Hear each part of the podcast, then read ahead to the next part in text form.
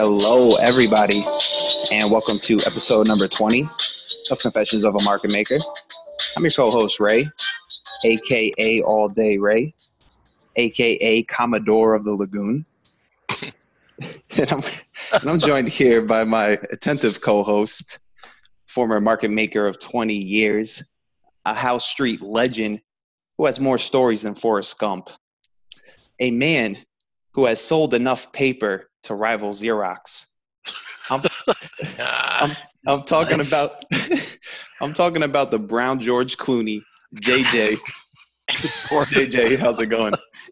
Good, Ray. Jeez, uh, that coffee's really working. Jeez. Oh man, yeah. Shout out to the espresso. Yeah, I mixed espresso and uh, black coffee. That's that's the trick. okay. anyway, oh man. So our guest, our guest today, has 41 years of multifaceted industry experience. Since 1977, he's held exchange memberships on the CME, CBOT, and the Mid America Exchange.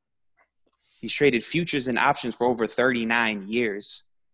CEO of Photon Trader, Mr. Souvlaki Stick Trader. I'm talking about Damon Pavlatos. Damon, how's it going? hey, how you doing? That's too funny. Oh. Uh, souvlaki stick. There you go. Souvlaki stick. No, I heard you say that, man. You know, I, had, I, had to, I had to show a little love to the Greek culture. Uh, Hey, listen, you know, it is what it is. I'm proud of it, you know. Absolutely. Shout, hey, shout out to Nadia in Athens if she's listening. But anyway, Damon, Hey, hey. pleasure to have you on the pod today. You know, like your wife we had on last week, you have immense industry experience, and, and I hear you got stories uh, that rival JJ's. So, so we're looking forward to that. And uh, you know, I'll kick it off to JJ. I'll let him start the conversation off. Well, first of all, Damon, thank you so much uh, for being on the podcast. We really are excited. Um, Well, I'm know, happy we- to be there. You know, it was f- wonderful having uh, Linda on um, previously, and now, you know, I, I read about you know you guys and, and your exploits when I was, uh, I read about them when I was, you know, just starting out in the early '90s, and um, it, it's such a, a thrill to meet you and um, you know get some insight and uh, into this into this you know industry that uh, sort of once you get into it it's hard to get out so True. That's true. so i was just you know uh, wanted to welcome you and you know for for the newer sort of younger people who listen to the podcast there are certain traders that um, have a mystique about them um, the monroe trouts the paul tudor joneses um, and damon has so you know he has been the executing trader or you know has worked with these these gentlemen and himself in his own right with his uh, experiences on the you know on the floors of, of these exchanges and then even later off the floors um, it's it's wonderful to have someone who uh, I'm a huge historian in the market. I love the history of the U.S. markets, and uh, so we're very excited. And we just you know wanted to ask you, you know, how you started off in the business, and you know how how did you get involved in all of this? All right. I'm going to be uh, pretty frank. Uh, so, before I got started in the business, and you know, so since we're going to get personal on this thing, I can tell after listening to Linda's uh, interview, you know, that I'm not going to get around it. So I might as well show off right? Uh-huh. So uh, I play lead guitar and a little piano, and Oh, uh, yeah, and so um, I personally always thought I was going to be a rock and roll star. You know, you know, I, I, Oh, I was cool. playing. Yeah, I was playing nightclubs when I was 15. You know, my mom's like, you know, this isn't right. you know, where did I go wrong? You know? exactly, you know? exactly. Yeah. You know, I mean, I played nightclubs. You know, I, got her trained so that by the time I was 16, she says, "Well, you better be home by two. I mean, no other kid had those kind of rules, you know. But she trusted me, and I, she knew I loved music. But so anyway, by the time I was uh, I was in college, I was finishing my last year, and I was in a rock and roll band that was doing very well. You know, we had a uh, mailing list of uh, three, four thousand, of course, girls. Not, you know, and uh, you know, we had a fan club kind of thing, and uh, we were playing all the, the, the clubs in the colleges, and we got pretty popular. And we got picked up by a big agent and wanted to book us, you know, all over the, the states if we wanted to, Wow. all the way into Canada. And uh, I was the youngest guy in the band, and the other guys, these these guys were, you know, very straight and smart dudes. Um, they, they actually, and I won't get too far into this, but but they were, you know, graduates, and one was had a physics degree, masters in physics, and all that, you know. So, and they had good jobs, but this was a pretty big break for us. So, you know, I dropped out of college to go on the road with a rock and roll band. Now, that, there's a story that you don't hear too much, but uh, yeah. So, uh, of course, my parents, my whole family, even my friends, you know, they were all like, you know, going to be doctors, lawyers, and here I am. I'm leaving college to go on the road with a rock and roll band, you know, playing Led Zeppelin and, and stuff. so we we go on the road and everything, but I did about 170 venues. In Wow. Yeah, we were playing a lot, and then I just realized this isn't quite for me. Even though I really liked music, a it became a job, and then b, you know, I could see how these guys end up like, you know, drug addicts and you know, whatever. I didn't take any drugs, but I certainly had a few cocktails too many, and and uh, yeah, and it would you know I just didn't enjoy the scene. Um, it got to be work, and so I actually left the band, but in a good way. You know, I we split up. I brought in other guitars because it was we were booked for months in advance, so I couldn't leave them high and dry. So I came back and I, I didn't know what to do. You know, I started booking for agencies and I started uh, my own uh, concert production company that went good for a while, but then I lost in some of them. So one day I'm sitting there with my brother, you know, and going, I don't know what to do, you know. Uh, I tried everything in music. I'd rather be playing than doing all these other things. And he said, Well, why don't you come down to the Merc and, you know, get a job down there for a while and see if you like it? So I'm like, the Mercantile Exchange, the CME. Mhm. And I said, The CME? I said, You guys are a bunch of nuts, you know, you know, you know, screaming. And I don't know what the hell you're doing there, you know, you know, bunch of disgruntled guys, you know. I mean, you know, from from my view, being really mellow and a, a musician, you know, they just looked like a bunch of crazy nuts, you know. And he says, "Well, what do you, you know, why don't you just do that for a little bit and just to try something different?" So, you know, I decided at that time, why give it a shot. So I go down there, I meet his boss, which he was a very cool dude. Uh, you know, basically, uh, he, you know, he he was a doctor, uh, and he was one of the doctors that, you know, in the army that took care of all the vets and all that. And I guess he got disenchanted with all that kind of stuff and got a job at the Merc, and he was working there for years. So we hit it off pretty good. Um, he hired me, and, and I kind of, when I went down there, I just said, well, what are these guys doing? You know? And I really sucked my teeth into it. And I was very fortunate because after about a half a year, I went from just being a runner, taking orders out to the pit, to, to being a deck holder in the cattle pit. Which, by the way, the cattle pit was like the biggest pit. there was Oh, no wow. P's, no currencies. Yeah, I mean it was crazy. And and gold at at that time, for about a year, gold started trading on the Chicago at CME as well as uh, New York, and there was arbitrage between them. That was during the hostage crisis. Remember when wow. Gold went to eight eight hundred, so it was crazy, right? You know. So, but I really got into it, and while I was down there, there was a guy sitting there with these big charts, hand charts, regular paper charts. There was no computers, you know? Mhm. and he was sitting by the time and sales machine so that he can make you know put his highs lows for his 30 minute charts and all that. He had all these Gann fans all over and things and so i went up to him and you know I was inquisitive. I said what, what are you doing? You know? He says well i'm charting you know? And he says this is how i predict the market and i have a charting service and all that. Well i asked him i said you know is there any way you can show me or teach me? He says sure you know. So he started to teach me and meanwhile i'm working in a cattle pit Mhm. uh, holding spread decks which is uh, you know uh, spread orders like you know east april cattle and and uh, june you know june sep you know spreads i mean there was all these different spreads it was a the biggest market and most volume. so it was about two years as it went by, and I'm charting and I'm studying. I'm reading Ed, Edwards Magee and Gann and all these like books that he told me to read, you know.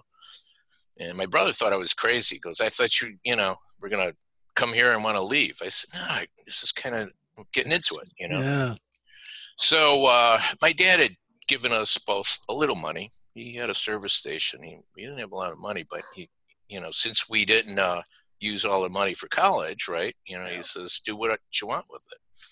So I invested in buying a small seat at the Mid America. They were, you know, a, a, small secondary exchange. You know, okay. they traded cattle and gold and bonds and all this stuff, but it, they were secondary market. They were watching the other market, and they could go 15 minutes after the close uh, once the the uh, primary markets like the cattle market closed. The cattle can trade 15 minutes past the close because it's okay. a secondary market, and it, there are mini contracts. They're split hmm. in half, right? So that's how I got my start, and um, and it, it's kind of funny because I, I, I went down there. I'm all gun ho, and I just got married. Just got married, so you know it wasn't at at that time a great thing to do because I just got married and I had no real income coming in and I just had a little money in the bank and uh, fortunately I, I didn't lose money but I didn't make enough to really make it enough mm-hmm. to pay rent and all that because it's two years you know yeah. you know, it's hard for people to make money after two years you know. I was fortunate that i didn't lose i just didn't make enough. Yeah. so uh, i did that but i had a my charting service started from there because um, i uh, you know at that time i'm doing these charts and these other traders at the mid-am were seeing that you know the the charts that I had were helping me trade. And I would walk in a pit a lot of times. I'll give you an example. This is where it all t- changed for me. And I really believed in the charts. So I'm doing all this homework and I see in the bonds, it's uh, 15 minutes before the close. And that's for the bond close. And then, then it, it could trade 15 minutes after that. That it looked like a good buy. So I go in there to buy four contracts, which was really only two bigs because they were split in half. Mm-hmm. And, I, and I walk in, there's only like 10 traders in each pit. It was a small exchange. I walk in and uh, like I said, it's a secondary market and they had this, what they call a exchange phone to the board of trade in the Merc so that they can leg it off there if they have to. Oh, okay. Okay. But you know, that only worked when the exchange was open. Once they closed, the last 15 minutes, the uh, mid-am can trade after that, right? So, uh, so I run into pit and I go to bid on four contracts, and everybody hit me. They were screaming like, "I sold it to him! No, I sold it!" You know, and, and I'm scared. I mean, I'm I'm I'm like, wow, I must be wrong because nine guys wanted to sell this to me. I'm the only bidder, you know. Yeah. So I go out, I'm looking at my charts, going, okay, I must be wrong because there's nine traders that I mean they were swinging on my neck, screaming in my ear. I sold them, sold you know. So finally, I go out. I'm shaking because you know the bonds are pretty uh, time. But yeah, so I'm looking at my chart going, no, it's goodbye. I've been waiting for this little pop. So the bonds close. Now the mid-am can uh, trade higher or lower for 15 minutes. It, it, they could trade anywhere. But the funny thing about it was the bonds started a rally before the close. And all of a sudden, I'm I'm in. You know, I I have a couple ticks profit already, and these guys are all looking at me like, "What? What did I know?" Right? Yeah, yeah all of a sudden the bonds close and everybody's stuck you know these nine guys you know they they had all sold you know four yeah. contracts to me but they also were short and there was nobody in there that was offering anything and they needed wow. to get out so they're looking at me and my badge was pav and they're like Pop, get back in here and i'm like and i'm looking at them like what are they looking at they know that i'm long for and i can sell them something and yeah. The, meanwhile, it's getting bid up. So it went from 28 to like 30 and then 01 and 02. And I'm just standing there going, wow, I'm already up seven, eight ticks, and I didn't even offer anything. Yeah. So they're screaming for me to get in. So I go walking in a pit, and I could do anything. I can offer 28 ticks higher. It doesn't matter. Yeah. It's a secondary market. Yeah. So I'm looking at him going, oh, so I'm, I'm not so stupid after all. You know, you know, I gave him a lot of grief. So they're going, come on, offer something. I said, really? I said, okay.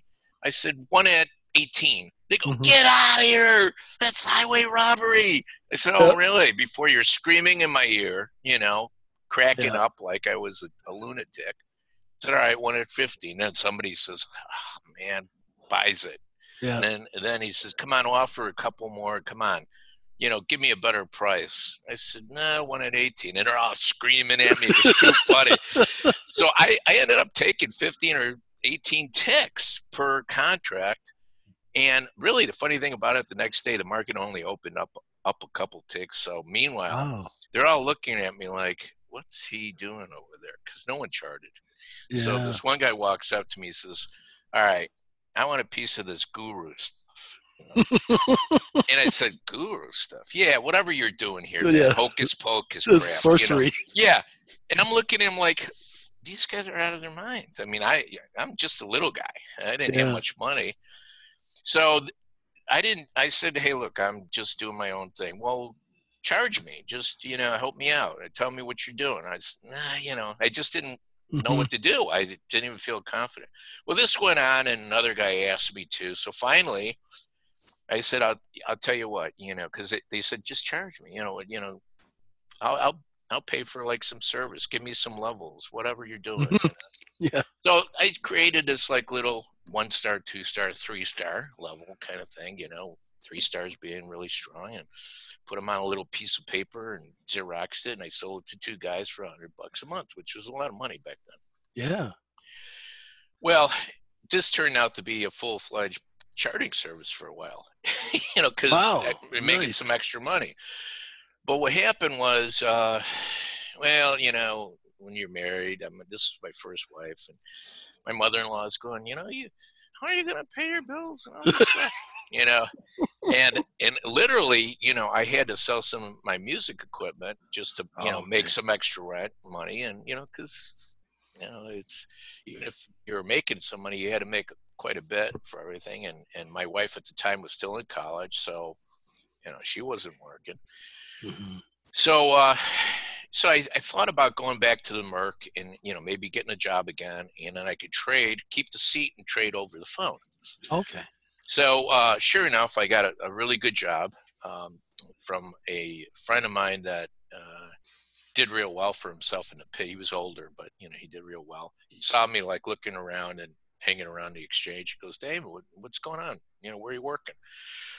I said, I'm not yet. I'm looking for a job. He goes, No, you're not. I said, What do you mean? He says, You're working for me. That's how it was. I said, what do mean Yeah. Working for you. You- I, don't, I said, I don't want charity. He goes, No. He says, You're not working. I need you. You know, you know, Yeah. he was in the T bill pit, big broker, Okay. doing hundred lots. I mean, you know, he, Ooh. he would get hundred lot orders all the time. And and back then that's when arbitrage uh, hand signals started. You, you remember the seeing the hand signals from Yep. yeah. So uh, Oh, okay. so that's so I basically I'll, I'll fast forward a little bit. I took that job, and then uh, Dellsher was a company owned by Leo Melamed. Um, they courted me to work their uh, uh, their their basically they did. Uh, there was a German bank they wanted me to cover. Okay. That did TED spreads, which was the euro and the T bill spreads, right? Yep. And uh, and they offered me a decent job, so it started from there. And then when the spoos were about to open, I I got this uh, manager, floor manager from Shearson American Express that came up to me and says, "Hey, Damon, you know, because I talked to a lot of people. You, you end up talking to so many people, but I didn't wasn't looking for another job. I had a good job." Mhm. and he says, "Listen, we need somebody that knows arbitrage, who, you know, I feel confident can manage an operation." He says, "You know, can you, you know, work for me and and run the S and P desk when it opens up?" I didn't even know what S and Ps were at the time, you know Wow. before they opened up and I went, Well, I don't know. I said, what kind of money and whatever. I had no idea that it was Shearson American Express, and these guys were so huge. Yeah, no kidding. Big, big money. you know. Yeah. So uh, they made me an offer.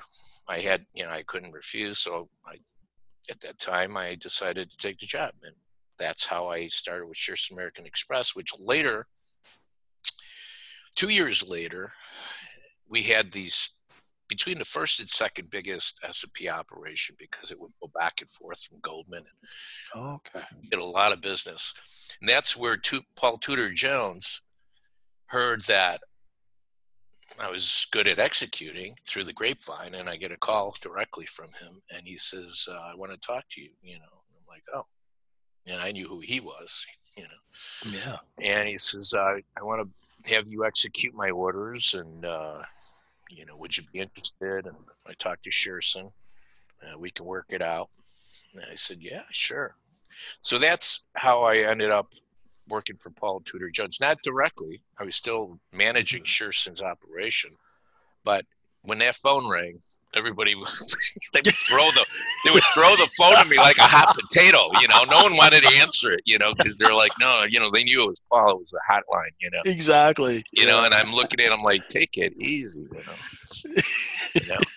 And at the time, then Louis Bacon, who was now eh, manages more capital. I don't know if he Mhm. does anymore, Oh, but yeah. it was billions of dollars Yeah. uh, he was kind of a smaller uh, Paul Tudor Jones, much smaller at the time, but they were friends. You know, they pretty much uh, started together. So then I was doing Paul, uh, you know, Louis Bacon's phone, and it, it just uh, I decided after my fourth year there, and I was still do, doing uh, executing for Paul Tudor Jones, but I had saved some good money, and uh, and I, I had my charting service and I really wanted to trade. So I decided to lease a seat. I quit to go lease a seat on my own. And uh, wouldn't you know it, though, I, I literally started trading three weeks before the 87 crash, you know, for Wow. myself. Yeah. So you could imagine how crazy that was. But I have to say, I was very fortunate. I, uh, I had to borrow an extra 25,000 because you had to have 50,000 in a T-bill just if you lease the seat. uh, Okay. you know, CME's seat. So I had to have that. Plus, I had to have extra money, and I was a little short. So a friend of mine, you know, just a very awesome dude. He's one of my best friends, Greek guy. He says, "You need what? What do you need?" I said, "I don't know. You know, I need like twenty five thousand. He says, "Here." He cuts a check to me. He says, "Just pay me back when you make some money." That's how it was. I mean, Yeah. I couldn't believe it. You know. Yeah. So, uh, but in three weeks, I made like forty or fifty thousand dollars, and I paid him back, and I gave him interest. He goes, "What are you doing? I only loaned you twenty five. I said, "No, nobody else would have did this for me, you know." Yeah. And he says, "Don't." He tore the check up. I go, "What are you doing?" He goes, "Just give me 25. I said, "No, I don't want. I don't want you know, I really appreciated it. So that's how I got my start. Oh, that's great. but but the the crash was crazy because um you know it's too bad i would have made a lot more money. I when it friday i did really well before the crash but which by the way that was the most violent day until the crash. Friday was pretty crazy. Was and uh, that weekend it was so bad that uh, the out trade clerks and i'll explain what those are were trying to decipher all all the trades from friday and they were trying to uh, match them and make sure everything was matched and worked Oh. by monday because it was so crazy that uh, you know They had to work the whole weekend. they, they were working like friday night and saturday and sunday and coming meeting yeah because it was crazy wow, I've done trade reconciliation, so I understand. that. exactly. That's crazy. Yeah. Yeah. So uh, when I say out trade clerks, for those who are listening, I, I don't want them to be in, not understand. On the floor back then, when you made a trade, you wrote your trades in the card, and if I said I sold five to JJ, I would write on my card JJ, his house, you know, number, Yeah. whatever firm he's on, price, and then by the way, the bracket that we'll get into later, that they used for market profile was the time bracket that was on the corner of the exchanges. They go every half an hour, and then I would put that bracket on. Ah, okay. So what happened Wow. was, yeah, yeah, yeah, we'll get into that a little bit, but but what happened basically is that if the other person puts a different price and it doesn't match into the system because they keep punch back back then. That's right, punchers, that's you right. know? I mean, it like, I go back way back. By the way, the mid am it was on, on ch- chalkboards. So when they busted a trade, they erased it. They just Really? trade. Yeah, it was chalkboards. Yeah. Wow. Yeah, it was crazy. So, uh, so anyway, when those trades didn't match up, they call them out trades, and then usually before the next day in the morning, they try to hammer it out. And they go, okay, Damon said he sold five to JJ. JJ said that it was 4 right? Mhm. You know, so you know you you either split it, you know, or you know somebody goes your way, they would, you know, Yeah. you know that kind of thing. So that was called an out trade, but it was so bad that they called in all these clerks and said, "We gotta, we gotta get this done because it's you know out of control." There were so many trades that were out and not ma- matched, and they had uh, people turn, uh, you know, traders turned in their cards three hours after the close because they had to figure out what everything, how everything was. Uh, Mhm. you know wh- whatever they did you know so yeah so that was crazy and then on the on the morning of the crash what happened was a lot of these firms were so still messed up one of them was jack carl and that's Oh, what and that's who i cleared through Okay. uh, you know old man jack owned it you know and uh, he was so worried because they didn't get get everything he he decided at that point he wanted out of the brokerage business Oh, so boy. he he literally stopped every trader that cleared him in the morning, and they tracked everybody down. And they tracked me down after an hour of the opening and said, "Listen, they grabbed my badge. We think we're going under. You can't trade." Oh my and I go, god. you, I go, you kidding? I, you got to be kidding me! I mean, this Wow. is opportunity, you know. And I had made money. I caught part of it, and it was great, you know. But um, but I could have made a lot more. But whatever, you know. I, I who knows? You could have lost too. But but the point is, uh, yeah, they yanked, you know, all the traders badges, and what happened was the next day, they they allowed some of the traders if they put up more money to trade until they kind of got things under control and Okay. later on he sold the firm and he got out of the brokerage business no more you know no more brokerage brokers filling and all that other Yeah. stuff. so Wow. yeah it was a scary time even though i made money uh you know i looked at that and i go what kind of luck do i have you know there's a Oh yeah. No kidding. yeah. Now, I, I will tell you though, uh, in December of '86, I met privately with Tudor, and he showed me the the overlay of the 29 Dow with the current spoos, and he Oh. called it. I mean, he definitely called it. You know. I, yeah, I, I just put that video in our in our trading room for people to watch because there's a great YouTube video of that era. yeah, yeah, It's a minute, you know. yeah. I, I've heard a couple of them, and I could swear I'm on the other side because you know he, he, there was two there was two guys that filled for him back then. I was one of them, and then another one was Paul uh, Paul Davis. You know. But anyway, um, so yeah, when he showed it to me, I I, I was in awe because you know I I could understand that there was Yeah. a correlation from the 29th chart. You know, the it was like an annual chart, but you know it because it was such a longer term chart. It wasn't a daily or weekly. It was like an annual hmm you know, he said that he, th- I said, when do you think this is going to happen? And he said, you know, I think maybe the second half of the year. And so when the, during the crash, my hair was standing up because all I could picture sitting in this private little setting Wow. in Chicago that, you know, no one's supposed to know it was a secret meeting. And, uh, and I went, wow, you know, that, so, and, and by the way, he also, uh, made me realize a couple things.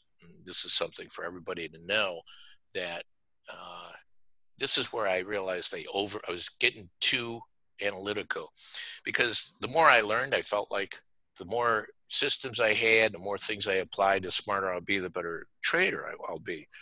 But in when I met in '96 and I saw some of his charts, I said, "Holy cow!" You know, my charts look like uh, the Dan Ryan Expressway. You know, circles all over the place. You know, you know what I mean? Lines Yeah, and exactly. Lines and, Yeah. and lines and Fibonacci lines, and I'm like, eh, you know, it got a little confusing. So I simplified everything and only took a handful of things I felt were uh, my favorite setups and my favorite moving averages, whatever they were. And I went back to uh, kind of basic technical analysis. And I started to do much better and make it was I could make calls better and it it was just a uh, an eye opener for me. And so for those who are listening, I see this all the time. You know, they they have so many charts and so Oh, many yeah. yeah. So you know, I know you've heard it before. Uh, what's it? Uh, analysis paralysis Analysis. analysis or something. like I've I've done it. You know, Yeah. I'm like, Yeah. oh, oh, the, you know, I'm missing something. There's got to be you know, tiny little thing, and if I just get that, it'll all fall together. You know, exactly exactly so so for me it was very important that i took a step back and kind of went back to the drawing board because you know i didn't care what people thought about my my work. I cared does it work for me? And can i read it? And can i actually make money off it? Because i knew i was going to trade for myself soon and and that was a big big eye opener for me and it really helped me. So uh, and then of course i got into market profile around that time uh, you know in the early 90s and uh, that was a super cult because that you know no one was doing it you know. people are going what are you doing writing letters down that you know? i go well i'm just experimenting it's, it's called market profile and you know these guys are like you know cracking up and oh, I can imagine. You know, especially like floor traders are. I mean, let, let's let's face it. I mean, the guys who came off the floor in, in the Vancouver Stock Exchange, if they saw me doing that, they you know they'd ridicule me like crazy. Oh yeah Um, you know, I mean, Well, you know what's interesting? So, uh, your your basic original market profile is that you've got letter A, letter B, letter C, right? mhm, Um, most people don't really understand where that came from. They think that it was some kind of like special reason why they used it. Well, hour. You Well, it was basically Peter Steidlmayer uh, had no way to um, show real time data, uh, let alone volume, because back then volume was just an average, a three day volume. It wasn't even, there was no way to have real time volume. So the data, by building this, this um, chart, this data curve, um, he used the brackets that we used to put on our cards know, Got it. to you know at every price so bracket a was just the first half an hour of the day bracket b was the second half an hour a day but Got when it. you when you were doing your charts whether it was on a little trading card and you're standing in a pit or whatever you're doing a little bell curve it was nice to see uh, you just looked up at the corner and you saw okay it's bracket c so every time you trade a price for the first time you put the c on there right Got it. You know? and that's how it all started so uh, for those that don't even understand where the A and B came from. It's just that's it was as simple as that. Oh wow, that's Yeah. great to know. Yeah, we don't. You know, we uh, you know, there's all these questions, and, and basically our, our link to market profile is, of course, Jim Dalton, Sure, and Jim's a um, good guy. I know him. You know, uh, yeah, he's done just- some work for us. We've uh, hung out together a couple times. that's uh, that's fascinating. I mean, I I I had no idea. I was never a retail trader until about five five six years ago, and you know, I mean, I I, I manipulated deals for you know uh, people who invested in them so they could get liquid. So that's basically what my job was. hmm Um, you know, engineering short squeezes and things like that, so they could Right. you know hold the price up until the retail came to take their position out.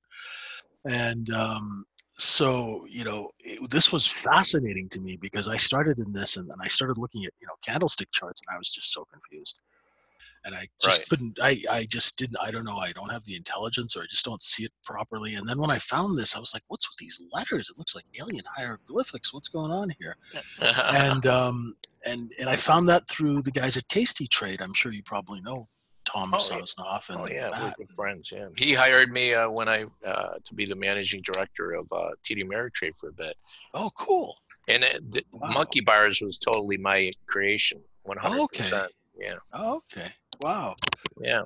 Yeah, so you know, I, I stumbled into that, and then I found Peter Reznicek, and I, that led me to Jim Dalton. And uh, Mhm. you know, as as a guy who's had a heart attack early in life, um, you know, profile has kept me kept me alive because it just Oh, lowers my stress level. Um, Makes it a lot easier, doesn't it? You can Oh, step, you know, gosh. conceptually, you you know, if you step away and you look at it real time, oof. you're not as quick to pull the trigger and get too crazy. You know, you you find Oh, your yeah. and you know, so it's good for that. Yeah, and it, the whole the whole you know sort of theory of where price is being accepted or rejected is is uh, something we never really thought about. Uh, hmm You know, so it's it's fascinating that.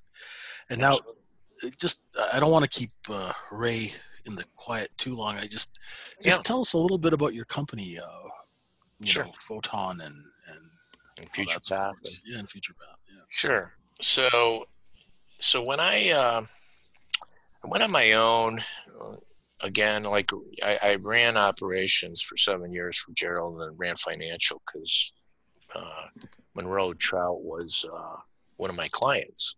Wow. But I didn't know that after three years of going through us at Gerald, he decided to buy the company. You know, Oh, okay. so I go, "How's that going to work? You're one of my clients," and uh, and they said, "Well, just keep paying you like you're one of my client. You know, we're a client. You know, and but we want you to run the operations, which I didn't want to do, but I felt like if I didn't, they might make my operation a little bit tough. So I said, "All right." So I, and they paid me a lot more money, but when I left there to go on my own, I was going through my first divorce, and eh, I just wanted to take it easy and just trade for myself. And I was doing good. I should have probably kept going, but whatever. Uh, but my uh, partners at the time, to, soon to be, came to me and said, Damon, you know, what if we started our own company together, execution company? You know, I know that you have all this business, and I did. I had a lot of business, but I gave it up. I just didn't care. You know, I was doing fine trading for myself, and I didn't feel like doing the corporate thing anymore. So he said, "Hey, listen, this won't be corporate. You know, it's me. You know me, and and, and Tom, and we're we're friends." And then I thought about it because going through my divorce, uh, it was easy for me to uh, be a little bit quiet and, and you know do my own thing and not you know socialize. And and I'm kind of a social person, but I, it shut me down a bit. hmm So I thought, well, maybe this is good for me. And I said, okay, well, if I come and do it, I named my own prize. And I said, then I'm going to go bring in all the business from all these years and bring it in in house.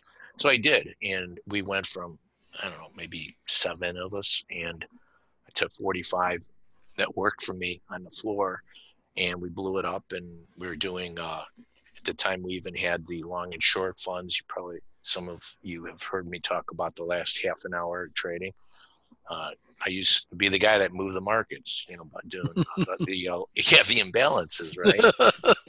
no, seriously, you know, they, everybody would keep their eyes on me, and but you know, I purposely only let them see what I wanted them to see. You know, Exactly. you know what I mean? exactly. That's like a whole other like hour talk. But anyway, Well, yeah, I always tell new new beginners don't get in that last half hour. You know. yeah, if you don't know what you're doing, you're gonna get run over, right? Yeah, exactly. So- so anyway, um, so what happened was, I, I was ready to leave because I wanted to go back to trading for myself, and I had a really good business working for those guys. I didn't want to take any of the business. I would have left them with a nice business, and um, my one partner, Steve Schuler, said, uh, "Oh, you know, you can't leave. I want to go upstairs and do some kind of like systems trading thing, and you know, uh, work with." You know, he says, and we need you down here because there's only a couple of us that could do the big stuff like the Tudor the we did a Niederhoffer's fund uh, Toby Wow. Crabel you know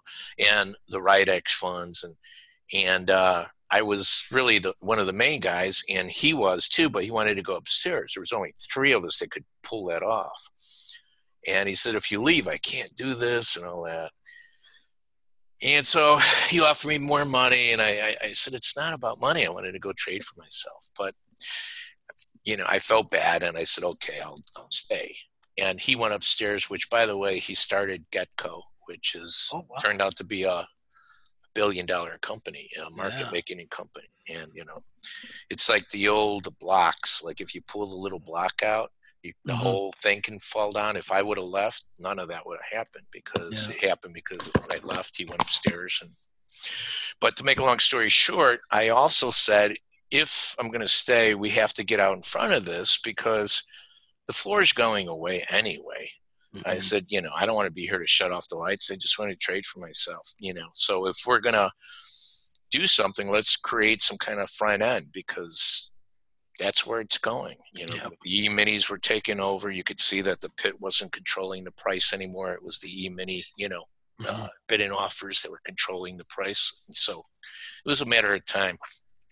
So uh, he agreed. So we got a headhunter to find uh, our next partner who came in with the idea to build Photon Trader and do this electronic trading and and uh, that morphed into uh, creating our own IB, which we were a division at the time.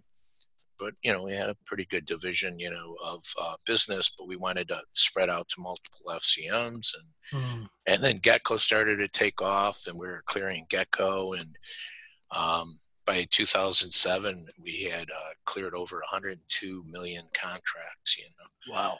So yeah, it, it kind of took off, and we were rocking and rolling. But we created this front end and we called it Photon Trader. So in 2008, though, uh, there, I wanted trading on the charts. I wanted a lot of things, and we started to to. We had a trading on the charts with the original system, but it wasn't uh, robust enough. And so our programmer, uh, we had nine of them, but the, the main one uh, said, "Hey, listen, let's rewrite it." you know and i'm like well i mean what's that going to take well it did take a lot of money and yeah. it, and we hired two other guys and it was it was three programmers that wrote rewrote photon and we had our own infrastructure 100 servers eight racks it was crazy wow. you know it was just crazy stuff and uh, we did really well and the software took off uh, we did get hurt though in 2011 when MF Global blew up. You know, oh, really? Yeah, because we had all these uh, racks, you know, and and servers pointing all these exchanges. The customers didn't get hurt; we got hurt. You know, yeah. the customers originally they, you know, of course, they, they froze assets and everything, and they allowed so much. You know, the CME took over, and eventually everybody got their money and everything yeah. was fine. But it disrupted our business so much that um, we had to redesign, you know, the whole firm and say, what are we going to do here? So, okay. you know, we did, and uh, I'm really happy we did it the way we did it. So now, of course, everything is easier remotely, and technology is even better, and uh, our execution speeds are extremely quick. And we, we hosted, we're working with another company, and they're hosting the servers at uh, the exchange. So all that is good, and we were able to simplify after that a bit. Um, and so, so I have Future Path as a, uh, we, we have six firms that we go through with Future okay. Path Trading. So we have good prices. And uh, we have this Photon Trader, which, by the way, we got some new charts even coming out. And that's and what I really, re, you know, just in full disclosure, uh, because I'm 63, I took, you know, Linda was like, oh, let's just trade and have fun and you know you know. And i said yeah but you know i don't want to give the company up and uh, you know we put a lot of money and a lot of time into it. I did you know uh, most of the designing of the front end and my customers are like friends of mine. I've had them for 10 or 15 years. My main programmers worked for me for 20 and so i said you know well maybe I, i'll step down not be a broker anymore. Kind of you know just enjoy educating and doing some kind of educational thing like a workshop and you know maybe do something like that and trade for myself and we could do stuff together. So she agreed that that was probably a good path. So that's what i did actually in august. Um, still have the firm. I own the firm and per, you know 70% owner in full disclosure. 100% in the software but but i uh, you know i'm letting my partners run it. Uh, I'm there for support, but I'm doing uh, a little bit more on the educational side, working with Linda, having some fun, trying to enjoy my life as well. I don't do 24 hour trading like I used to. I gave that up a while ago. And, you know, at three o'clock, I'm done. And, you know, yeah. I'm, I'm making myself a martini or whatever, you know. Nice. Uh, yeah. You know, but uh, so that's, you know, that's where I'm going. But of course, anybody who is interested, we, we're still, the firm's still 100% moving along and I can, you know, help them out and send them the right people. I'm there. But at 63, at some point, I thought, I want to enjoy my life a little bit.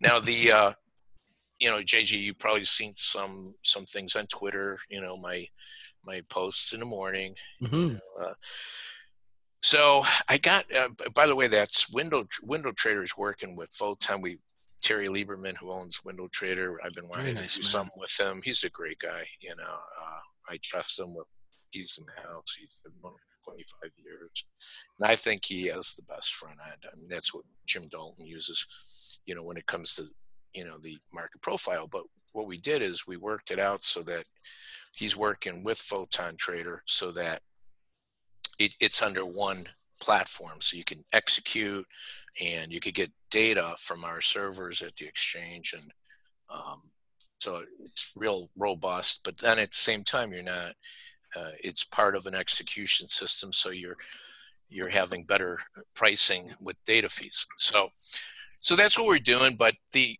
the funny thing is i never did any real hardcore education because I was I traded for myself and I had a mm-hmm. company. Linda was more of an educator and trader. You know, she when I say educator, she would do seminars and things like that and wrote a couple books. Mm-hmm. But but she's a super trader.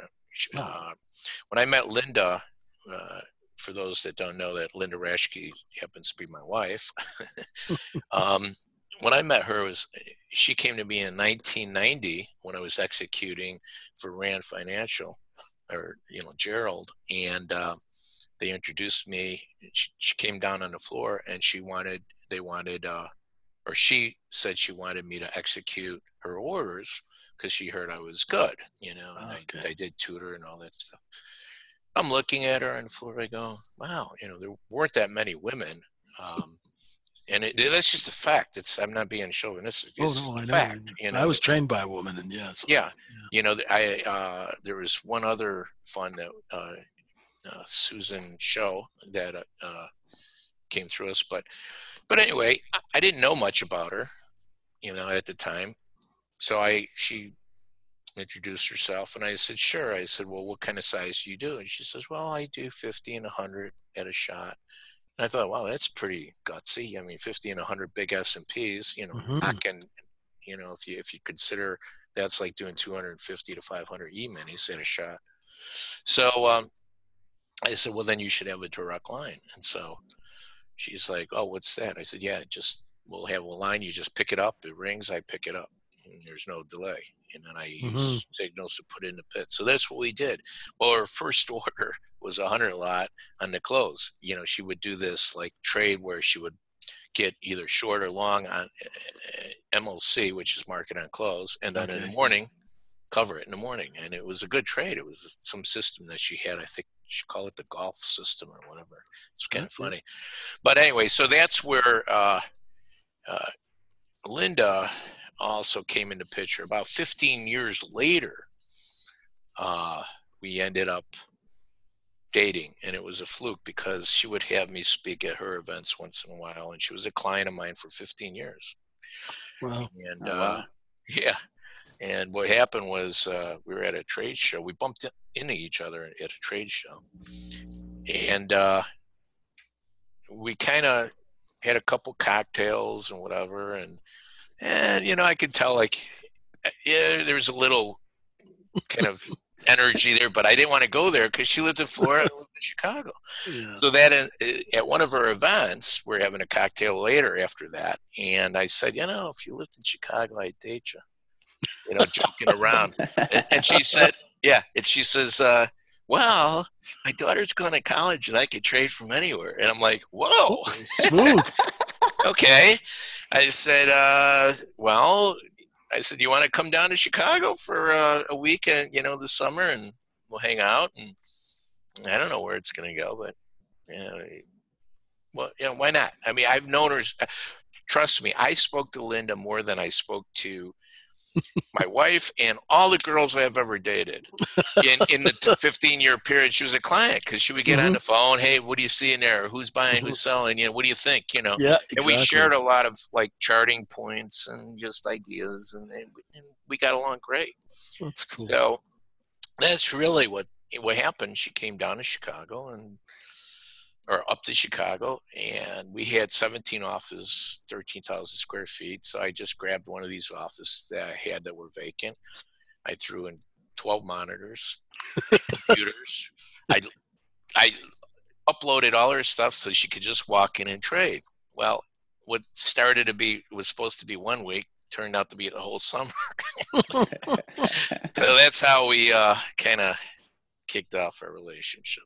And we had fun. Went down to Lake Geneva, did some boating, and uh, it was a lot of fun. So uh, That's great. here we are, 11 years later. So, Oh, nice. That's beautiful. so that's I, uh, I, I'm monopolizing you here. I, I'm going to let Ray take over for. yeah, minute. yeah. Go ahead. You yeah, know, yeah. No, no, that's good. I was uh, no, I, I- that's why I planned on asking you, uh, Damon, about how you guys Sure. met. I, I, I figured, yeah, I thought you guys, I uh, figured you guys knew each other a while before you guys actually started dating. So that's Mhm. interesting. Um, you know, I, that I was listened- 15 years. Yeah. Yeah, that's crazy. Yeah, fifteen. Yep. Yeah, interesting. Yeah, you know, I um, I I uh, was attendant um for your webinar you did last week, Mhm. and you know, several times, you know, you brought up how you're a right brain person. Right. Right, Brainer. Yeah, right brainer. Now having Linda on last week, and I, and I could be wrong. She seems a little bit more left brainer. Well, you know what? That's yeah. I would say probably yes in some ways. you Yeah. know. Um, she's more analytical than me. I would say. Mm-hmm. Um, we look at very much the same things. Uh, you know, I use her 310 oscillator, you know, and she loves my uh, market profile charts. She was the one that told me, why don't you start posting some of those? I like your levels. So, Mhm. And I thought, eh, you know, social media, it's not for me, you know.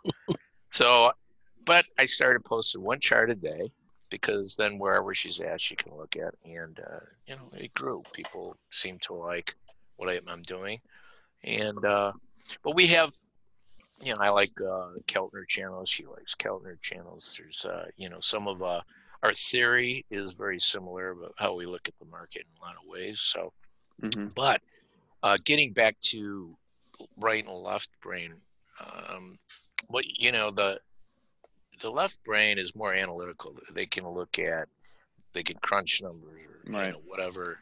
Um, so, but she, it's hard to say because she, she does she does look at patterns too, like me, and patterns are really right brainer, you know, because it's like art, you know, to a certain degree Mm. and uh, and it's interesting because uh, the right brainer traders uh, see patterns probably quicker than a left brainer you know because that's you know it's kind of art almost you know to a certain degree hmm um, and uh, and and they think of life in, in a lot of gen you know when i think of I, I remember things i visualize them i don't remember them like as an event you know i visualize what happened during that event you know Right. Right. so that's why i think i'm more right brainer plus i'm a musician i uh you know i visualize my I like my playing rather than read music i don't read music i Oh, really? yeah, no, I Mhm. was self-taught. You know,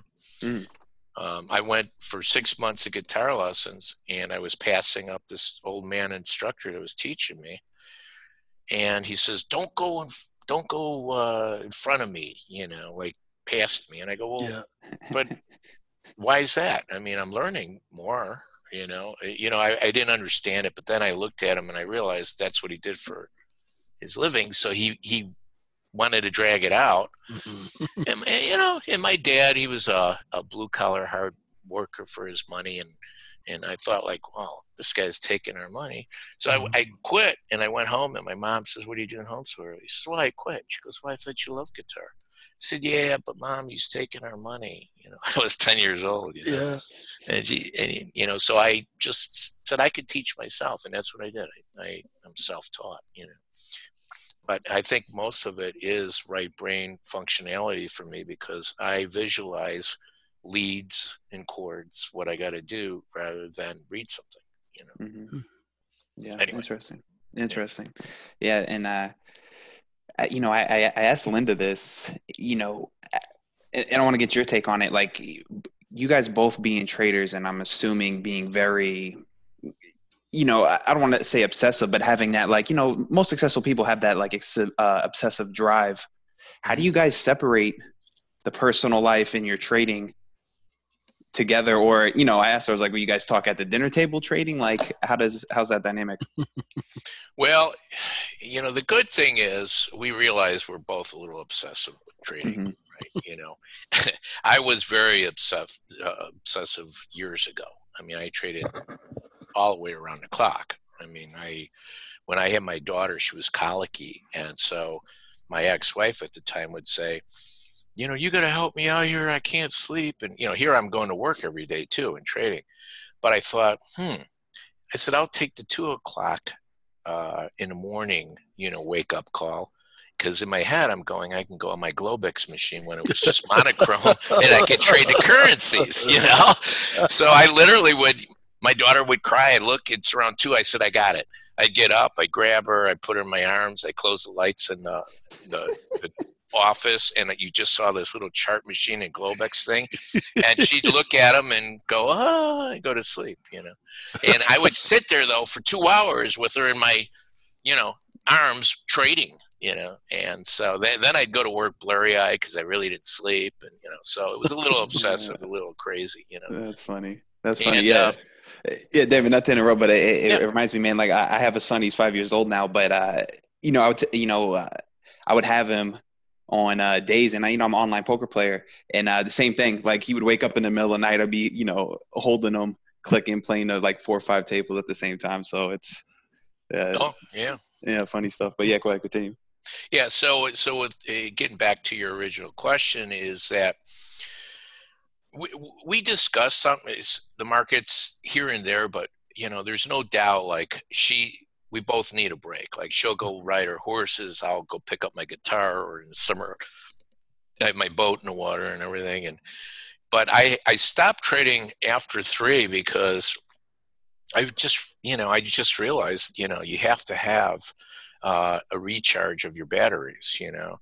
Mhm. and uh, you know i would say linda has slowed down a little bit too you know where she doesn't take big overnight positions. Now when she she, she had 120 million under management you had to have overnight positions. So she had no choice. And when the company was rocking and we had in 2008 it was crazy. I had to have like a laptop right next to my bed. I mean that was really good for the you know marriage but but you know uh, but you had to you know the Yeah. markets were crazy which by the way the reason why i split up you know you see my charts and i split it up into asia yeah uh-huh. Mhm. Europe. Yeah. it's because of 2008 i realized that wow we, we are connected i mean let's face it so i start looking at those uh, you know the different time frames and uh, but it wasn't easy for me to split it up on any given chart i don't care what chart system you had but on on uh, with market profile and with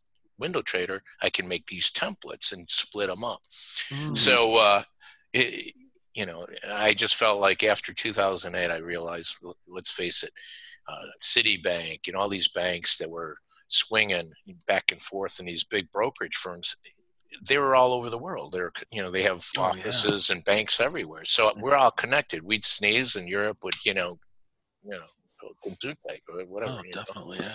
So uh, I, I just realized how important those markets were, and I was trading 24 hours too, uh, quite a bit then.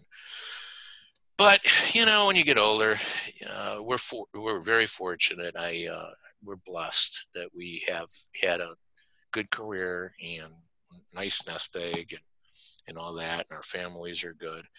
But you know, there's no reason to overdo it um, Mhm. for anybody. I think you know that's where we might differ a little bit linda's a little bit more like she'll she'll work two hours at night every night and all that. And I look at charts at night, but you know, I, she's a little bit more uh, into her homework that way, you know, because she does like looking at more markets than I do, you know, so mm-hmm. it entails more uh, homework, you know. Mm-hmm. But with all that being said, when we do talk about the markets, it's it's briefly a lot of times. You know, she might be call me in the morning if she's in Florida and say, "Did you see the uh, move in the crude?" And I said, "Yeah, you know, I had this, and I and we'll talk a little bit." But we try to keep that you know to a minimum because mm-hmm. we, we're married you got to have you got to get away from work you need a balance right and uh and i think intuitively years ago we just don't talk about the market like we used to now when it, when she was my client that's all we talked about because mm-hmm. she's a client she's calling the floor uh, not to find out like uh, did i hear any good music last night you know you know what i mean you know, she was like anybody else, like Paul Tudor Jones or any of them. It's, hey, it's, or, who's it's buying, order, who's selling? What do you think? You know, it's order flow, right? Exactly. Yeah, it's order yeah. flow. You know, you know, she's trading, but you know, we would have some talk, personal talk, but very little at the time. She didn't even know I played music until uh, t- uh, she might have told the story about it. Real quick. Um, when we were, I was at a trade show and she was at a trade show there was a small time where we did our electronic trading platform and she was using some other platform. We were in the midst of building it, but we talked every once in a while. But she wasn't. It was about a year where there's a disconnect. But I, I'm at this Traders Expo in uh, California, and she was there because she's from there and visiting friends, and, and I think she was speaking, but I didn't even know.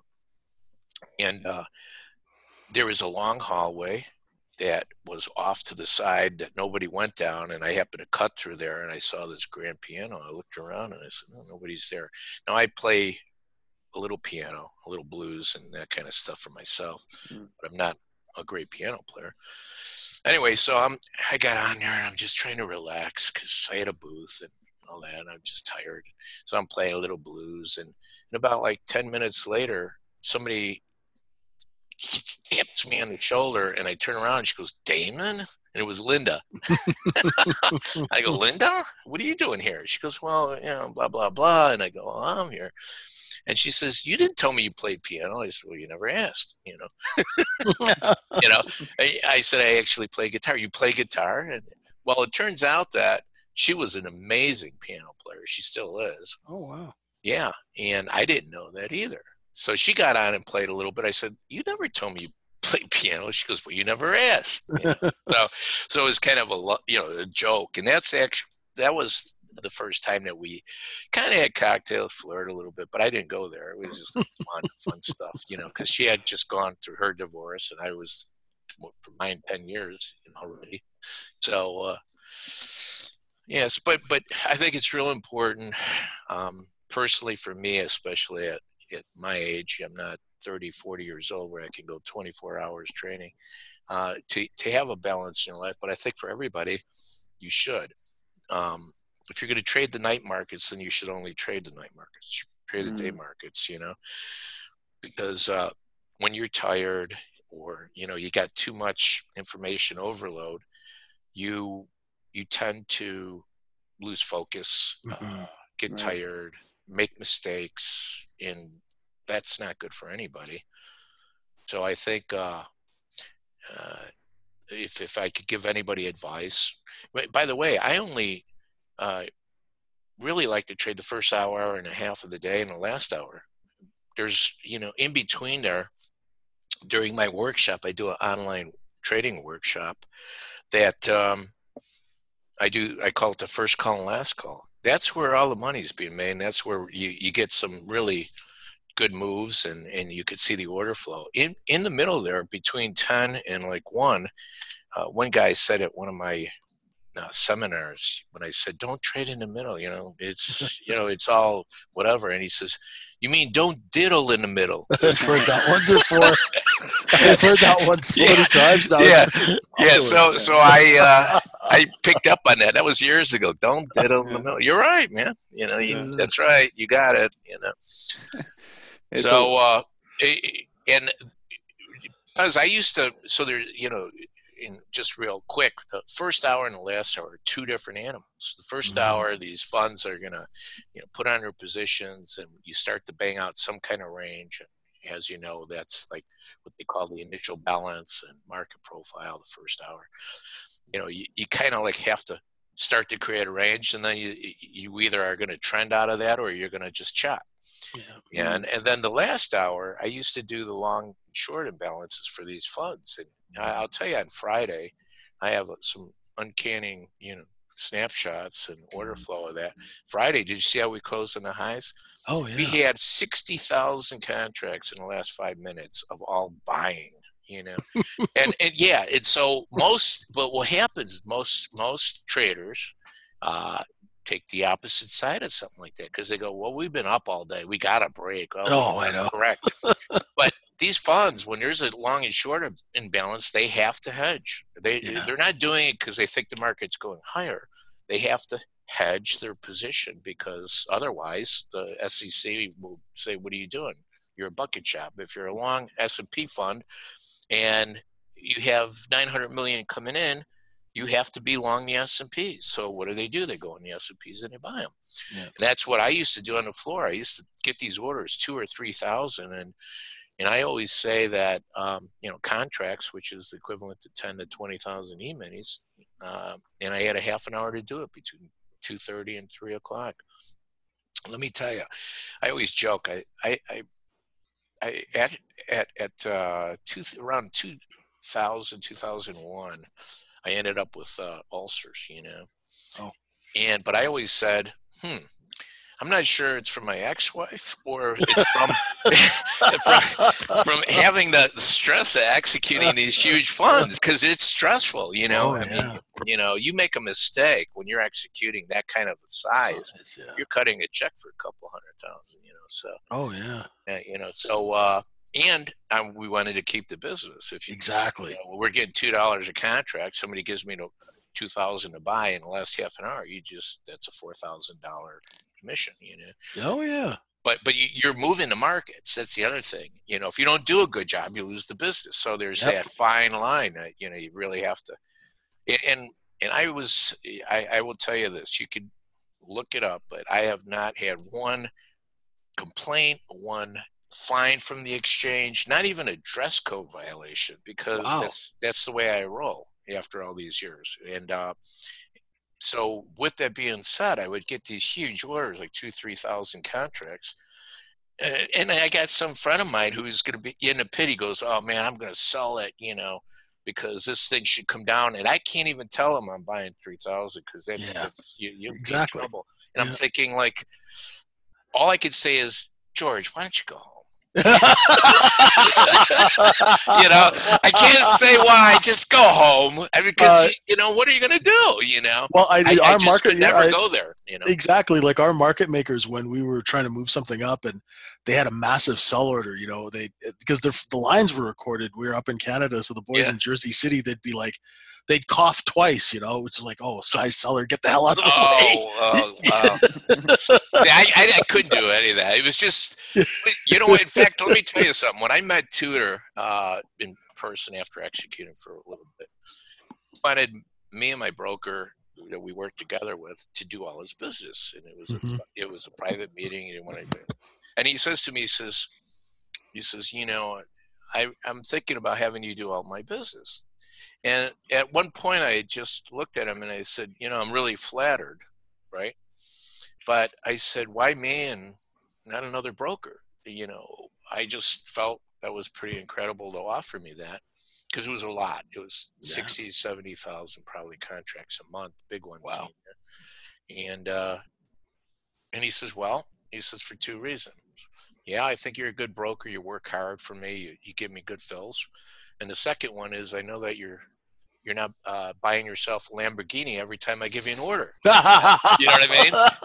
In other words, I'm not telling some friend of mine buy a hundred and then they Exactly. buy a hundred, and then I And go front buy running. thousand and yeah, right. front running yeah he just knew that it was just uh, I didn't have it in me to to be like that. I'd rather say, look, I you know, like my dad, you know, he worked hard to make his uh, you know his money, and uh, he did it very honestly.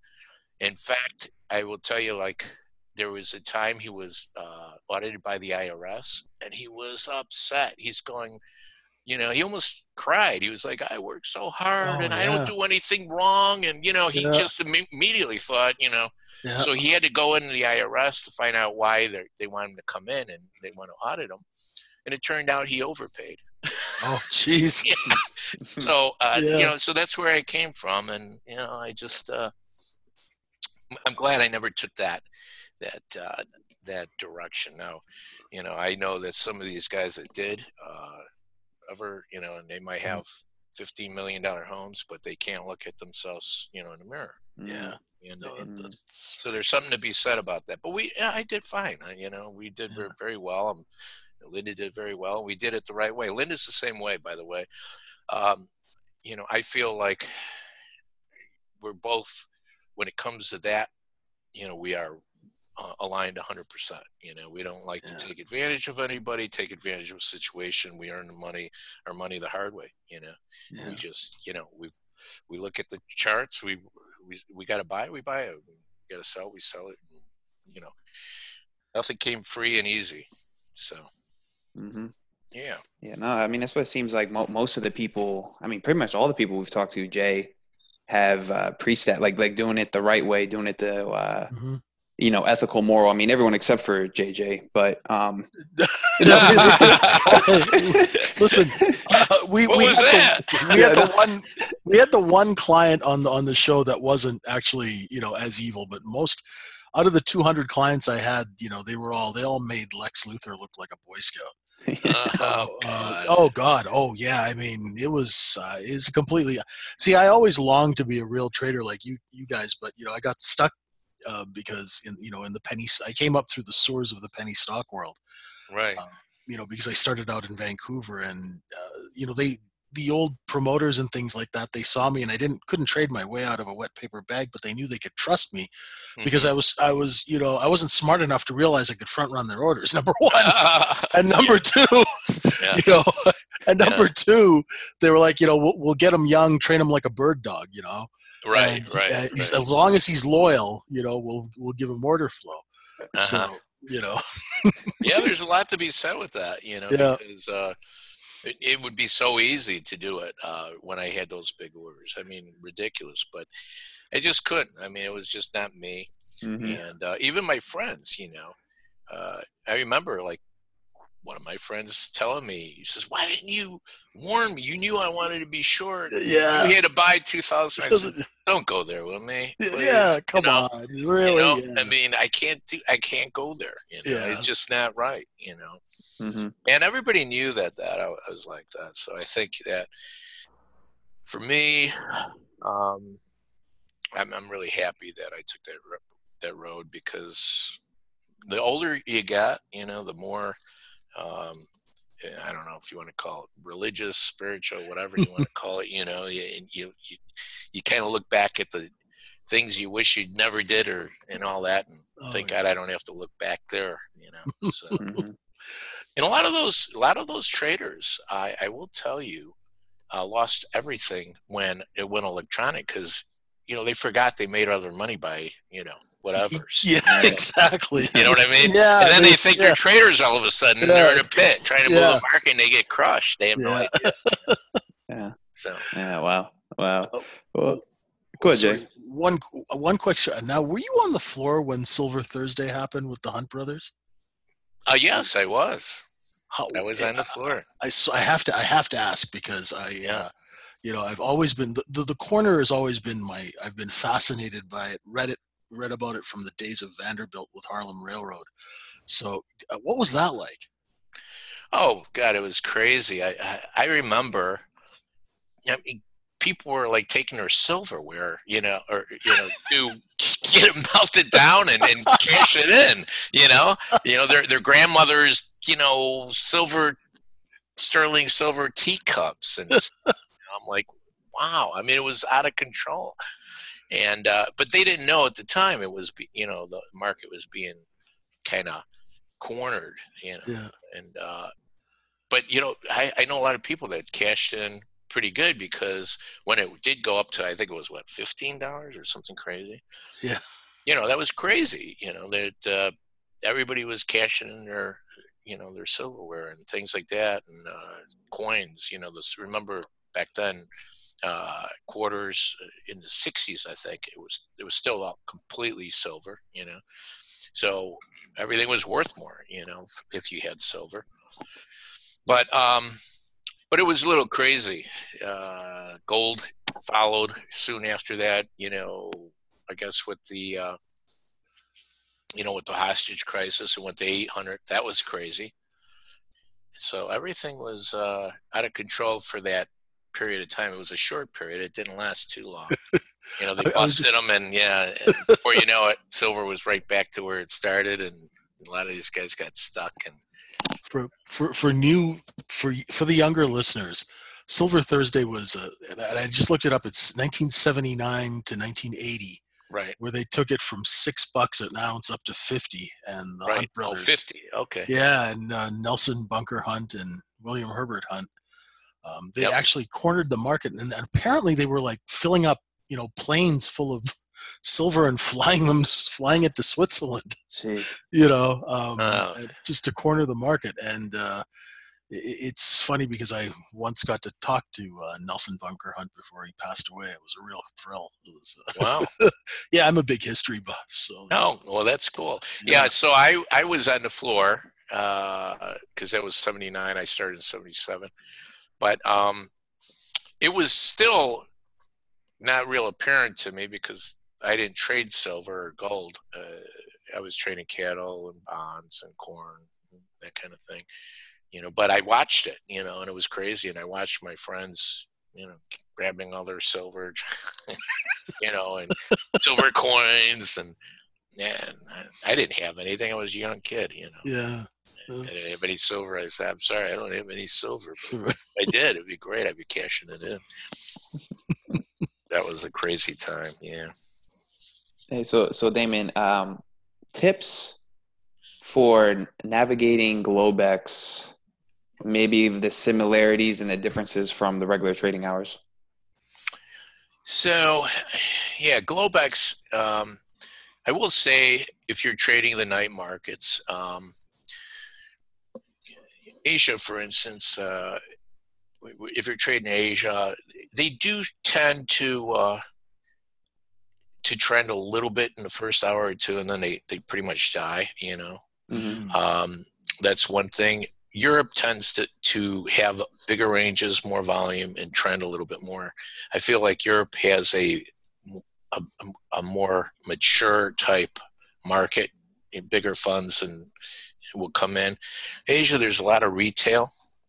You Mhm. know, they because they're gamblers. They love gambling. You know, you know what I mean. Yeah, that- yeah, so I do, Yeah. yeah. So yeah. So you know, if you're trading at at two in the morning, which I gave up doing that, you know, um, you know, I think Europe is a, a a pretty good trade. The first hour when it opens up to two hours, just like the regular uh, U.S. Uh, markets, Mhm. and then around six o'clock, if you if you could get up that early, which I tend not to turn on the screens at six. I'm making my coffee, but uh, yeah, between six to ten o'clock, then you know Europe is good to trade, but that spills into the U.S. markets. Right. Um, yeah, gaps are uh, interesting with these markets because if, if you split it up, you really could see the gaps a little clearer Mm. and when we fill the gaps from the uh, U.S., uh, let's say the U.S. high to the U.S. low, like you know, when we open up, you know, like you know, if we gap higher because Europe's higher. Uh, today was a a fairly good. Well, it wasn't a great example because Europe's so loft, uh, but you know, there's definitely more gaps these days because the markets are more active overnight. Mhm. Mhm.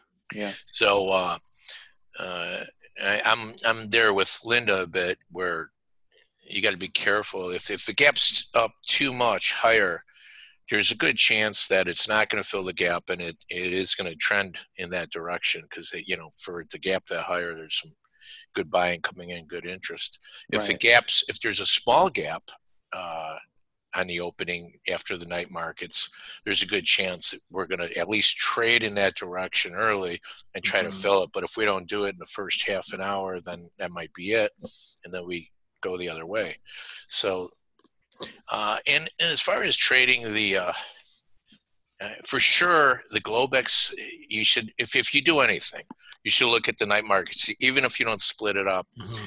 and take the highs and lows because Globex tends to, or the U.S. day markets tend to test one or the other. And usually, if the night markets make a higher swing high, it's it's like almost I don't want to say it's a, you know a percentage, but it's a very I would say high percentage that we're going to at least test that high. If if it's a new swing high, uh, we tend to go up there and say we don't want Europe to leave the high. We're going to make that high, hmm. you know. Mm-hmm. And, and and if they don't, that's a weak. You know, that's actually a, a weak signal that you know we're probably going to sell off a bit. Mm-hmm. So there are a lot, a lot, of nuances. I'd have to show charts to sh- uh, kind of back it up a little, mm-hmm. but um, I don't know if that helps or not. You know. No, it does. No, for no, sure. Definitely. No, yeah, that was good. And uh, just just real quick, the um, tell us a little bit because I heard you say this on the webinar as well, and then you mentioned it earlier. Uh, the Globex machine you had in your house.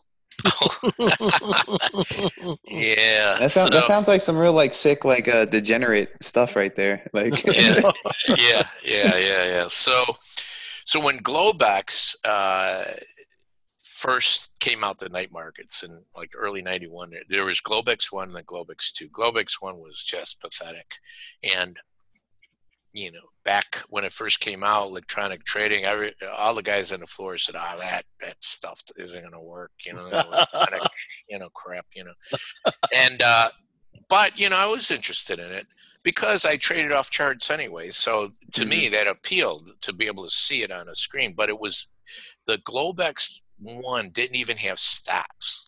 All you could do is put in limits mm. and buy or better, sell or better. It didn't even have market orders. It was very, really? very yeah, and it was wow. uh, they were uh, it was monochrome green, and there was screens that came with the Globex. They were you know they provided them for you, mm-hmm. and that was only members could trade Globex. You had to have a seat. Yeah. So somebody who was off the floor could not have a machine unless they had a seat. Got it. And so I was the second person to have a Globex machine in my, uh, you know, in my house that I know of because I was so excited to have one in my home. Now, before that, they had Globex machines on the floor, so you had to use those. But for the night markets, they allowed to start putting them in your house. So the CPU was literally like a little radiator. It was so huge, you know. Yeah. The router was bigger than my current computer. The router, yeah. yeah and they came into my home, and I had this beautiful library with uh, walnut walls, and you know, it was really yeah. classy. And they came in. My ex-wife was screaming. You know, I, I, didn't know what they were going to do this, and they came in. They had this long drill, and she goes, "Damon," and I go, "What?" They're not putting holes in his you know wood wall or whatever the panel. I go whoa whoa whoa you know what are you doing? He goes well we got to drill a hole through your wall to go outside and go you know it was a hard line to the telephone pole or whatever. Mm-hmm. i said whoa whoa whoa you, are going to drill from he says yeah you, you didn't know that I said, no, you know. and, and then, meanwhile, you know, here I am. I'm looking at the equipment. I said, where's this stuff going to go? It's going to make my library look like, you know, crap. and she's freaking out, which, you know, is a normal thing for her, you know. So, so I'm like, ah, what am I going to do? So I said, I tell you what. I said, how about you put it in the closet, right? And you can screw through the the closet wall because it's yeah. not going to show so much, yeah. you know and uh, you know that kind of toned my wife down a little bit. So he put this big hole through the wall, which I still can't believe they did. ran this huge wires. They weren't little; they were like huge. You know, wires. It's like so archaic through the wall and to the telephone pole. So I, I was one of the first ones to do it, and and I was kind of like, on one hand, I was really excited, and the other hand, I just went, "Wow, this is crazy." My, I open up my closet, and there's my coats on half of it, and then it was like these huge. You know, huge radiator looking like. Back then, you thought that was a normal computer because Yeah. that's how they were. You know, there wasn't even a regular computer back then. I mean, you know, you didn't have one of those in, in your house. normally. Yeah, exactly. And so, so that yeah, so I had this Globex machine, and then it came out with Globex two, and Globex two was. This is just information for people that don't even know back then. Uh, there was a company called GL Trade. Uh, they were a French company, and they were the ones that came up with the trading software and convinced uh, the CME to use this as Globex, and it was a better system Oh, and it was electronic and that was like maybe 94 95 so that was better because you could put in at least a stop you know because oh wow. you can put in a stop. And um, so you could put a limit and a stop and their market orders were actually limits with or better. So like and still to this day in the back end of globex when you buy a market you might see a limit 50 handles higher you know that's how the software is written uh, you know the api whatever. So uh, that was all you could do with it but at least you could put a stop in because it was kind of insane if i got into the markets in the middle of the night i didn't want to go to bed because i couldn't put a stop Mm, right. you know so Yeah. I, Yeah, have to like manage it and sometimes you're managing it for three four hours where you Yep. just get out and take your loss or jeez. profit wherever you're at because you got to go to go to sleep Yeah. yeah. so i mean i look back and how crazy i mean i started at the mid am and they had you know the guy a guy with a headset who would be on the phone with a guy at the mid at the uh, cme exchange or board of trade and they would say what the quote was and they put the quote on the board of what the cme was and then you had right next to it our trades you know when we Mhm. would trade and uh and it was nothing i thought it was normal back then Right. you know, they busted a trade at 75. They erased it. Yeah. It's like, you know, I mean, you know, go figure. You know, now I look back and I just crack up. I go, they Yeah. erased the trade. They, that's Yeah. how they busted a trade. It's crazy, man. Well, Yeah. yeah, you know, I mean, it's it's just a, a, a real testament to you and and Linda that you guys, you know, through all this evolution, through trading, and you guys are still here. You know, still make it still profitable. I, I wonder how many people can even say that. You know, it's incredible. And uh, last question, Well, I Damon. Appreciate it. Yeah. Yeah, for sure. Yeah. Um, top three non-trading books, or a few, if You know, I I have to say that you know the original Ed, Edwards and Magee um, to start with, you know, is is old, but uh, for sure, I you know I felt like that's a pretty good book um, because you know it's regular technical analysis still uh, you know is a uh, uh, is important you know i don't care how you know most traders don't you know if they they're afraid to talk about a bull or bear flag because it's too simple but it, the conceptually it's you know uh it still works okay? So uh you know i feel like uh, you know the original uh there's a couple out there you know that uh go over the original technical analysis uh pring had a couple of nice books out there on basics you know with the technical analysis um i do like uh jim dalton's mind over markets for Mm, you know uh more than anything for uh, the original the 1st Mhm. one you know Mhm. uh for market profile and i'm going to say this not you know you know I, I have to say that you know linda's original uh, street smarts you know was a, a is still a, a good uh, basis for technical analysis is a good read. But also you know uh, her new book is has some good tips in there. Um, those are really probably three that i think are good good reads um, Mhm. that i like. Um, there's been you know i don't know that there's any one book that i that all the way through, like the Taylor book is good that she talks about, but it's very hard to, to understand. You really have to read it over and over. Uh, so it's not a great read, you know, but it's, it, you know, I like her, the way she interprets the Taylor uh, strategies. Um, so the difference is today, in all honesty, you could get, you know, all kinds of different um, nice online instructional things practically for free. Uh, most of them are free on, on the web.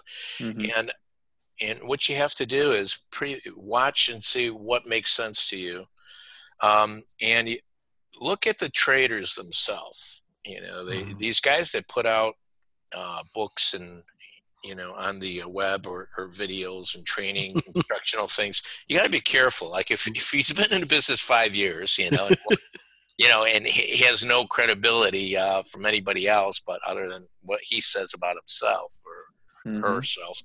You got to be careful.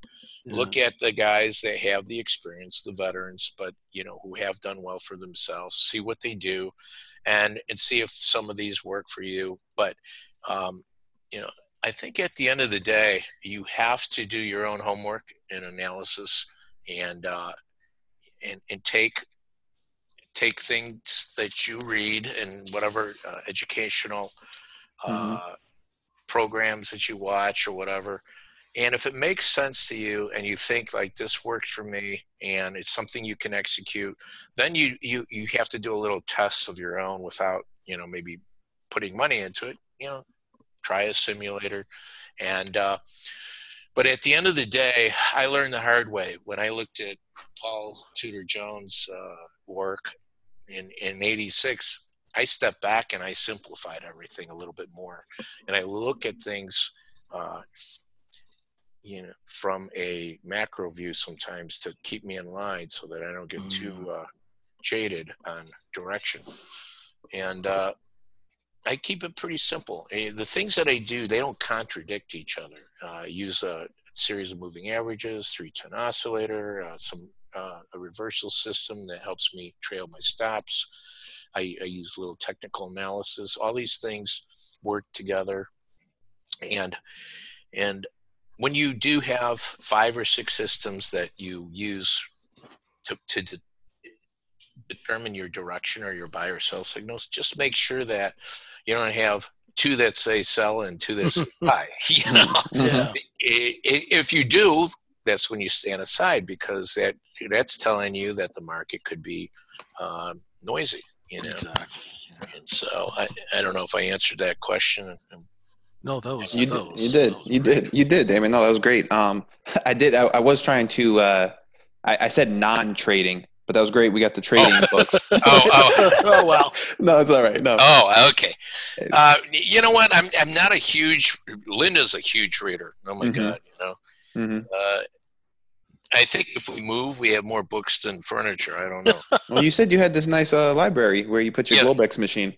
Yeah. Well, you know, yeah, but, Was it for but, show? You know, when I say library, I mean like uh, uh, office. Some books, but an office. Yeah. okay, got you, got you. yeah. So I'm not a huge reader. Um, okay. So I, I can't really help you there because. All right, no worries. You gave us the trading books. That that'll yeah. suffice. That'll I thought you were talking trading books. Oh. No, that's all right. No, no, that that that answer sufficed. Um, you give us a you know a few takes on these uh people out here uh trading or teaching trading. So you, you see these guys like trading from the beach. Like you don't think that's a good idea?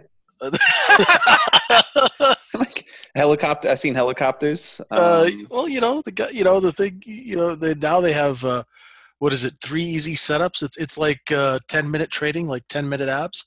Yeah, God, these guys that say you know, you know, you, you, can make a living trading from the beach. Well, you know, it's yeah. a little pushy, but uh, but I will say that uh, you know I have traded, um, you know, from hotel rooms. You know, mm-hmm. uh-huh. when I'm on the road, and I, I remember when we were in Hong Kong, me and Linda, for a trade show, we were up three in the morning uh, trading from the hotel room. So, uh, you know, that wasn't probably the smartest thing, but it was a crazy time, you know, and the markets were nuts. So, yeah, yeah, yeah, it was after 2008, so we a lot of volatility, and uh, but yeah, I don't suggest trading from the beach. Although, hey, I would love to. I'm Greek. I mean, I love the ocean. yeah. You know, that would be a dream. But uh, yeah, something about trading on a laptop with a wireless in these oh. markets. Uh, yeah. You, oh yeah, a little dangerous. Yep. Uh, yeah, I'd say so. I'd say so. So, uh, yeah, that, that concludes uh, the episode of Confessions of a Market Maker. Uh, if you guys enjoyed this podcast, please rate and review it for us. Uh, if you're interested in learning market profile, if you're keen on trading a liquid market, if you guys got a small account, come join JJ and I at microefutures.com. Damon, uh, tell listeners where they can find you and anything else uh, you'd like to tell them. Sure. Um, well, you can you could do uh, you could go to www.damonpavlatos.com just my name, and you can see some of the things that I offer in that. Uh, if you're interested in a brokerage uh, firm, my my Future Path Trading, the company that I own, uh, you could go to futurepathtrading.com and uh, or actually you can send an email to Jerry at futurepathtrading.com and you know see if uh, we can help you there. Photon Trader, same thing. You can go to Future Path or you could go to photonservices.com and look at Photon, get a free simulator. So those are the you know the three places you could find me. And if you want to follow me on Twitter, um, it's just at Damon Pavlatos.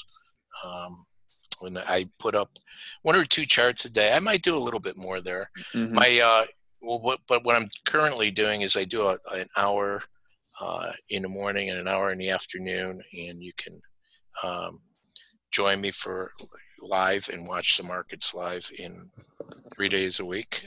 I, I do it Tuesday through Thursday. So you just go to damonpavlatos.com and take a look and see if you're interested. Awesome. Good stuff. Yeah, yeah. no, I, I, enjoy I enjoy following you on Twitter. I, I love the uh, the posts. Um, especially good, good. especially of like the, the profile split up of you know Asia, Europe, mm-hmm. U.S. Um, find it very intriguing. And it's helpful. JJ, parting words.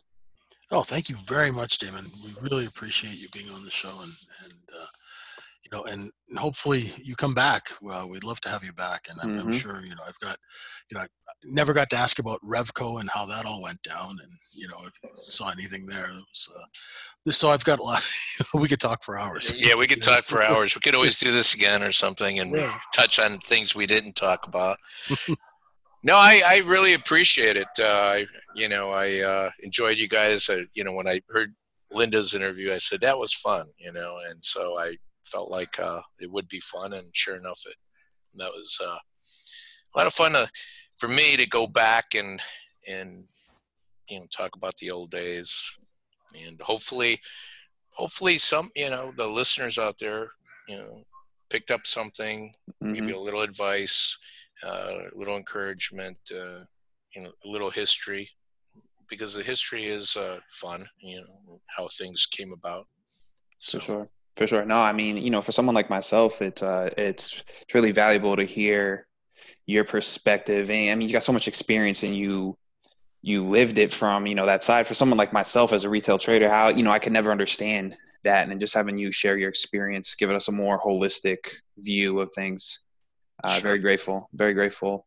And so, for Mr. Souvlaki Stick, no Souvlaki Stick, Degenerate Damon for the mayor of Saskatchewan. Oh God. I'm Riverboat Ray. There please, you go. please use some stops. Have a good night, everyone. All right. Take care. Thank you for having me.